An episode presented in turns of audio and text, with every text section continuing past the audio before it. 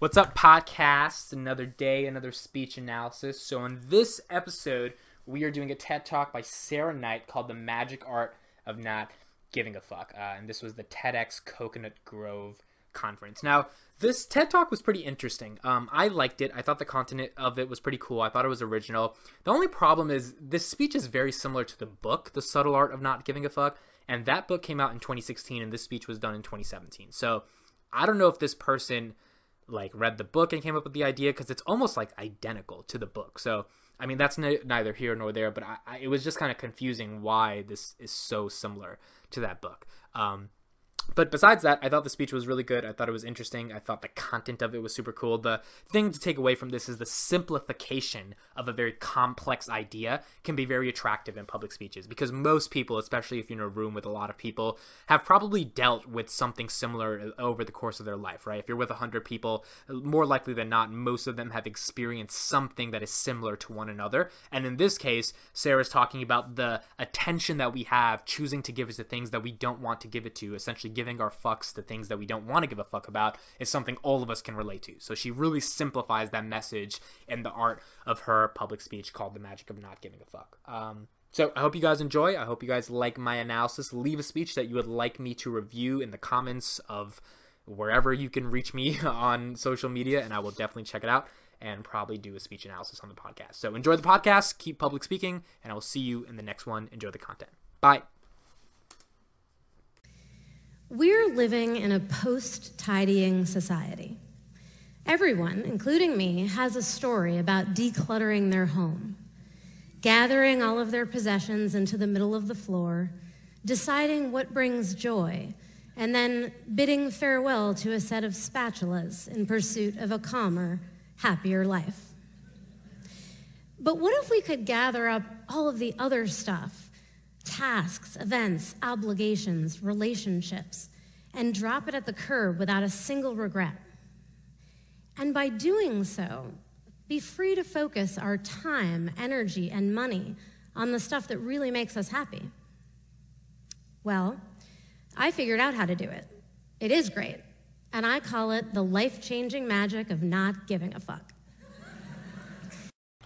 So let's start off and talk about the beginning of the speech. Um, I thought the beginning was pretty good. Um, there wasn't really like some magical narrative or like personal experience or current event uh, or asking the audience a question. It was more so trying to hook the audience by being very blunt in what she was talking about, which was our minds are too occupied with stuff that just doesn't matter in today's society, so we should start to like not give a fuck. And then the very blunt part was when she said this is her magical thing about not giving a fuck, the audience reacted to that because it's a very blunt, explicit way of simply saying that we don't need to focus on stuff that doesn't matter.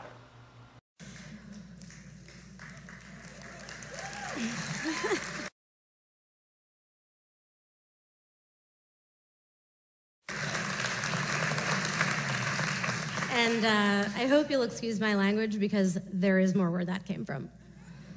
So, before I can teach you how to stop giving a fuck, we have to talk about what it means to give one in the first place.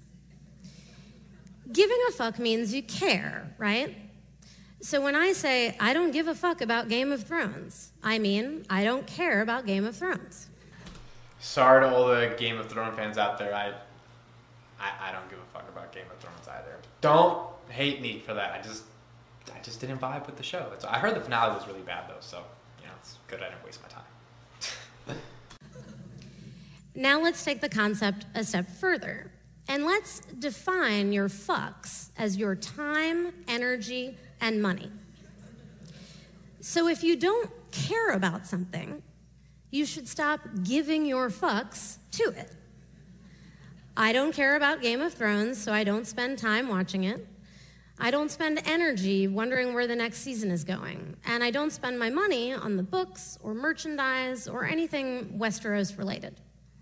Game of Thrones does not get any of my fucks. Make sense?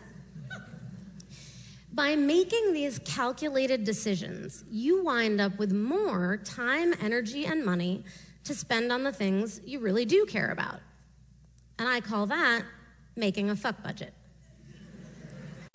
So obviously this is uh, pretty humorous. Bringing in uh, another visual aid that will help to uh, explain the rest of the speech. So the fuck budget with like the, the piggy bank and coins being put into it, all of that stuff visually that they're sort of uh, implementing into the speech is actually really powerful, right? Because saying a fuck budget versus having a fuck budget with a little piggy bank is different. It gives you more value. It makes it a little bit more entertaining, makes it a little bit more humorous. So if you're giving a public speech that tries to uh, introduce a unique concept and you think you have a visualization of what it looks like, you should feel uh, empowered to share that visualization because it's one thing to let the audience visualize it themselves it's another thing to do it for the audience so that they can focus more on the content of the speech and less upon trying to figure out exactly what concept you're trying to describe especially if that concept is a more new uh, nuanced concept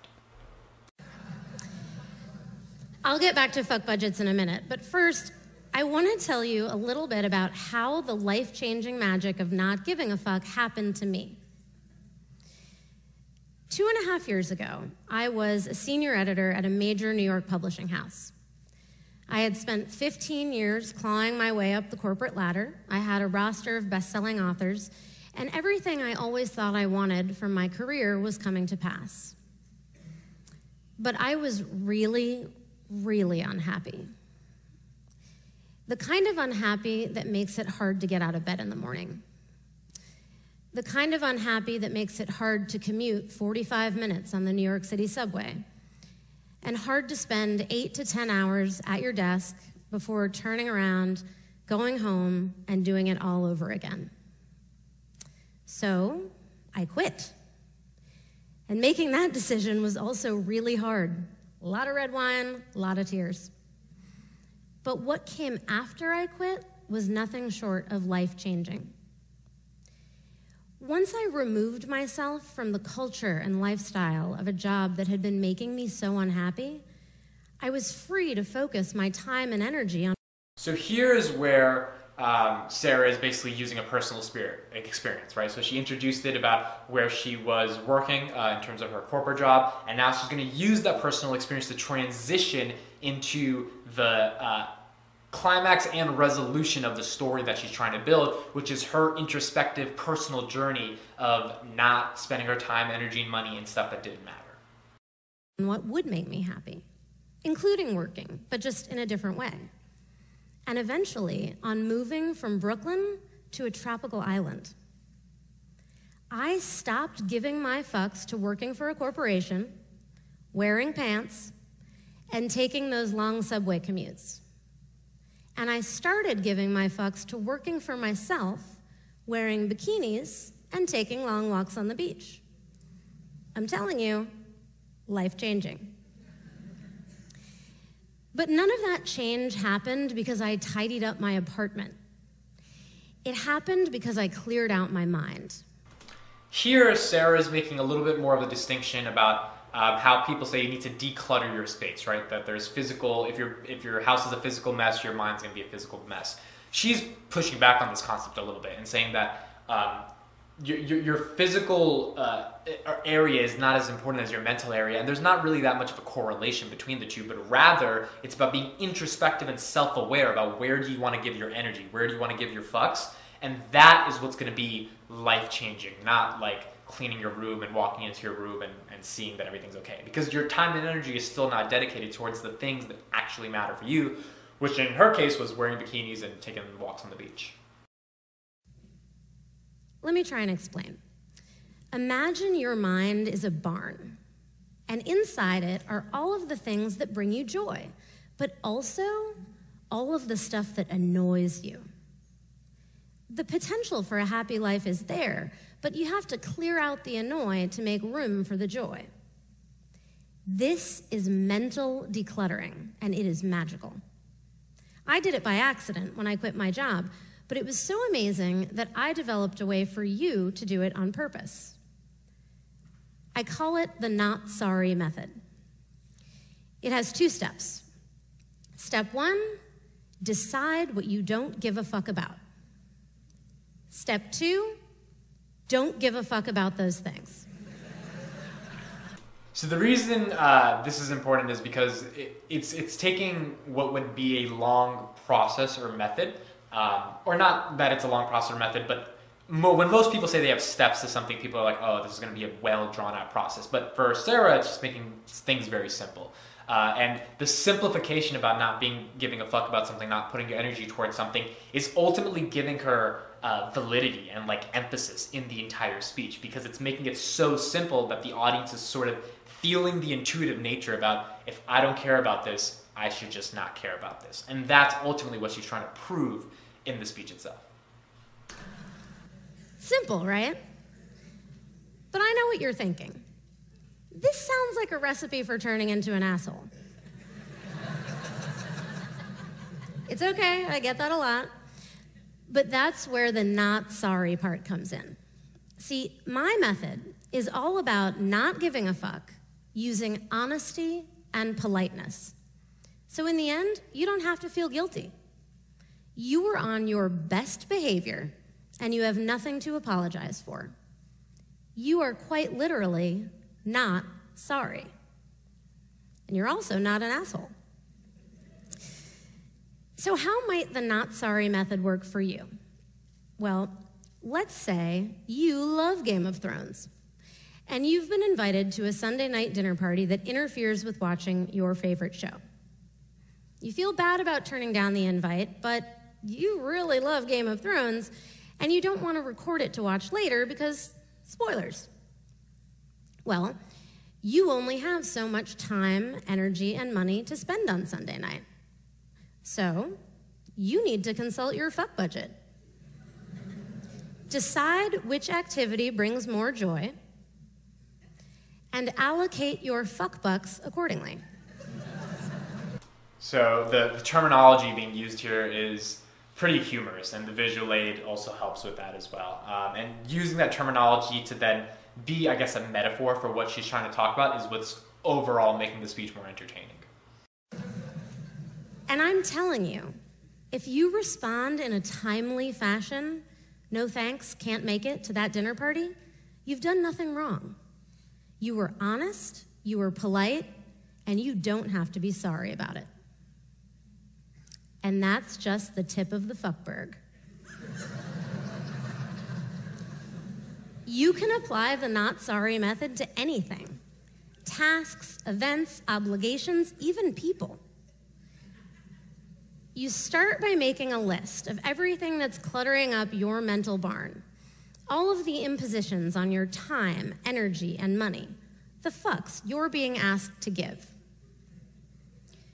To keep it manageable, I go by category. So, for example, work is one category. And five fucks on your list might be mandatory meetings, conference calls, your coworker's charity half marathon, a going away party for a coworker you don't even like, and doing your actual job. So once you've listed them all out, you perform the not sorry method. Step one decide what annoys you, non essential stuff you don't care about. Step two stop giving your fucks in the form of time, energy, and money to those things. Then Cross them off your list with a big black marker. It feels good. Just go with it. As you can see, everything she's saying, like even cross it off, uh, is corresponding to the visual aid. So this is a really good slide deck, and it's obviously planned out very well and timely with the words she's saying. Because even when she's naming the examples, the examples are popping up on the visual aid, and then when she's saying cross them out, they're getting crossed out. So if you wanted to implement a visual aid that is cohesive with the words you're saying, this speech would definitely be a good example of like how you would do that. What I'm saying is, yes, you may have to get up and go to work every day. And you may have to attend some mandatory meetings. But you do not have to attend a going away party for a colleague you don't even like. But if you're still having trouble not giving that fuck, I recommend a visualization exercise. Picture how you're going to feel when you walk into that party annoyed or full of joy. It's been a long day. Your feet hurt. You don't love socializing with your colleagues at the office, let alone at a shitty bar. You really don't love pictures of warm Coors Light. So, what should you do? RSVP no, of course. Why would you spend your fuck bucks or your actual bucks on this party? I'll tell you why. You do it because you feel obligated and guilty. You are psyching yourself out of a perfectly fine response, no, before you even try it. Most people just don't think this stuff through. They say yes to things like this right away and then wind up wasting time, energy, and money on an annoying, unenjoyable night out. So, this is a good exercise here because it's bringing up a thing that most people don't commonly do, uh, which is just like ask themselves questions about what they want to do. And Sarah is trying to uh, explain how simple, again, which meets the whole theme of this speech uh, that she's giving, of how you can get out of these situations and why it would be easy to do that, which is just ask yourself the questions about do you actually want to do what you're saying you want to do. You waste even more time and energy just dreading the party a week beforehand. And even more, trying to come up with ways to weasel out of your commitment. And then worrying that you'll be seen as an asshole for bailing at the last minute. And honestly, if you do bail at the last minute, having never intended to go in the first place, then you are an asshole. And you should feel bad about it. Instead, pause, visualize, and say a timely, polite, no thanks, can't make it. This is how you stop spending time you don't have with people you don't like doing things you don't want to do. You'll be less busy, less burdened, less annoyed. You'll have so much more time, energy, and money, and you will wonder why you didn't stop going to baby showers 10 years ago. but look, you don't have to quit your job and escape to a tropical island like I did. You can make massive, liberating, meaningful change just by clearing out your mental barn, making a fuck budget, and sticking to it. You don't have to organize a yard sale. You just have to say the words, no thank you. I don't have time. I can't afford it. You can even say, I don't want to. The world will not end. This is you being honest and polite. No fucks given, not sorry. The life changing magic is right there for the taking. And to be honest, decluttering your house only takes about a week, and then it lasts one or two. But mental decluttering, learning how to say no, set boundaries, and give fewer, better fucks, that lasts forever. Thank you. All right, so this was The Magic of Not Giving a Fuck by Sarah Knight. Pretty simple concept that she eloquently explained, which was in a really good way. Um, I like the constant use of visual aids and examples in this speech. It seemed very timely, it seemed very prepared. Um, I don't think Sarah was pacing around too much, which probably was to her benefit, but I think maybe if she walked around a little bit more and stretched her arms out a little bit, it could have, the speech could have been even a little bit more dynamic. Her voice wasn't necessarily monotone, but it definitely didn't like go you know, like this the entire time. It was kind of pretty steady, which kind of makes sense for the point of the speech, right? Because if you're not giving a fuck, you kind of imagine chill, laid back, look, just don't care about stuff, which means you don't have to be super energetic in this speech. Um, so again, the content of the speech can very much dictate the energy you put forth uh, in terms of your delivery of the speech as well. So I hope you guys enjoyed this speech video. Please leave speeches you want me to analyze, and I will definitely check them out in the next videos. And yeah, I'll see you guys next time. Bye.